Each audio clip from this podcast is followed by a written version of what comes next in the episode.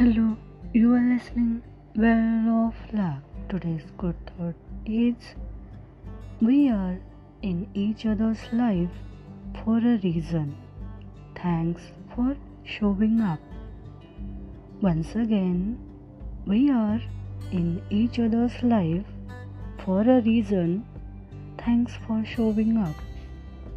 वरील सुविचार आपण उदाहरणाद्वारे समजून घेण्याचा प्रयत्न करूयात तर जेव्हा आम्ही स्कूलमध्ये होतो त्यावेळेस संस्कृत घ्यावा की हिंदी घ्यावा की मराठी घ्यावा असा प्रश्न समोर होता.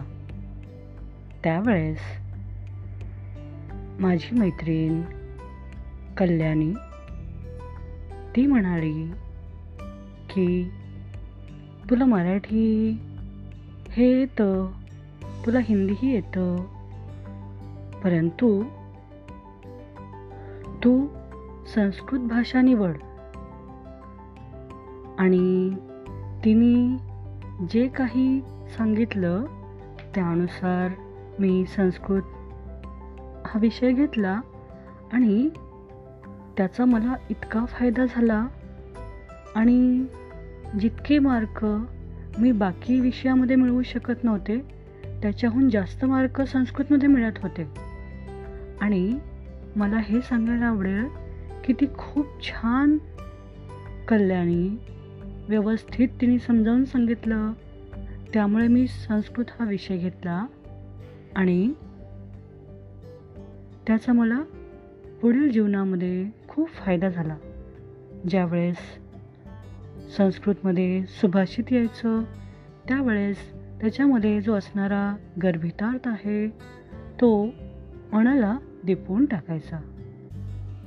आणि त्यावेळेस जर कल्याणीने मला सांगितलं नसतं तर कदाचित मी संस्कृत हा विषय खूप अवघड आहे ते मला जमणार नाही म्हणून मी कदाचित घेतलाही नसता.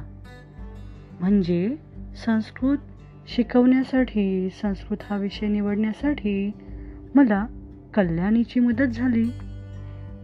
येथे तुम्हाला पटलं असेल की आपण एकमेकांच्या साठी एकमेकांसाठी काही ना काही करत असतो. काही व्यक्ती आपल्या जीवनामध्ये येतात ते आपल्याला काहीतरी शिकवण्यासाठी त्यामागे काही ना काही कारण असतं. उगाच कुणाची एंट्री तुमच्या आयुष्यात होणार नाही. कारण त्या अगोदर कल्याणी आमच्या शाळेमध्ये नव्हती. जेव्हा संस्कृत विषय घेण्याचा वेळ प्रश्न उभा राहिला त्यावेळेस कल्याणीची मदत झाली.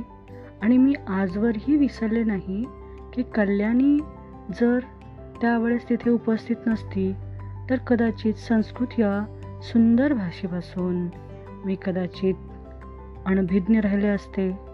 आणि जे काही ज्ञान त्यावेळेस मिळालं ते इतकं छान आहे आणि इतकं जीवनामध्ये उपयोगी पडणारं आहे हे मिळालं नसतं.